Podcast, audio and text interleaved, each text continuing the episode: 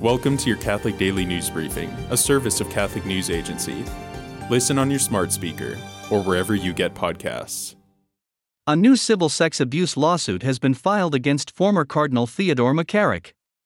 The lawsuit also named an Opus Dei priest who is currently a pastor in the Archdiocese of New York. Lawyers say Father Michael Barrett abused the plaintiff for several years, beginning when the plaintiff was 12.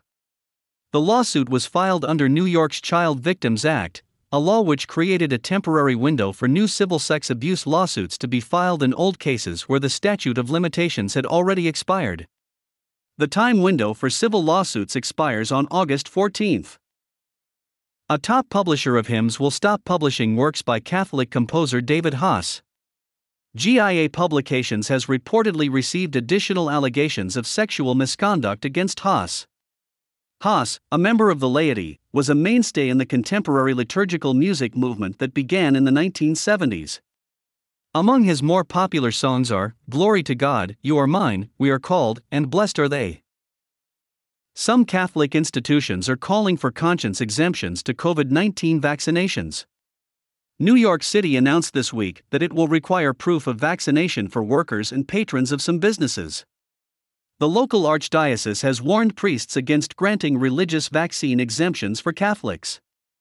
The head of the National Catholic Bioethics Center has argued that well founded conscientious objections are part of Catholic doctrine.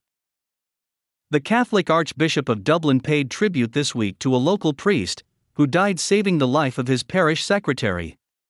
The 72 year old priest died on Tuesday, after reportedly pushing his secretary out of the way of an oncoming bus in a village in County Cork.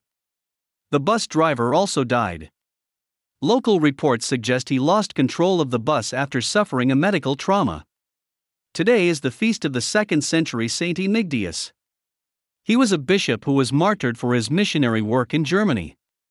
He is a patron against earthquakes.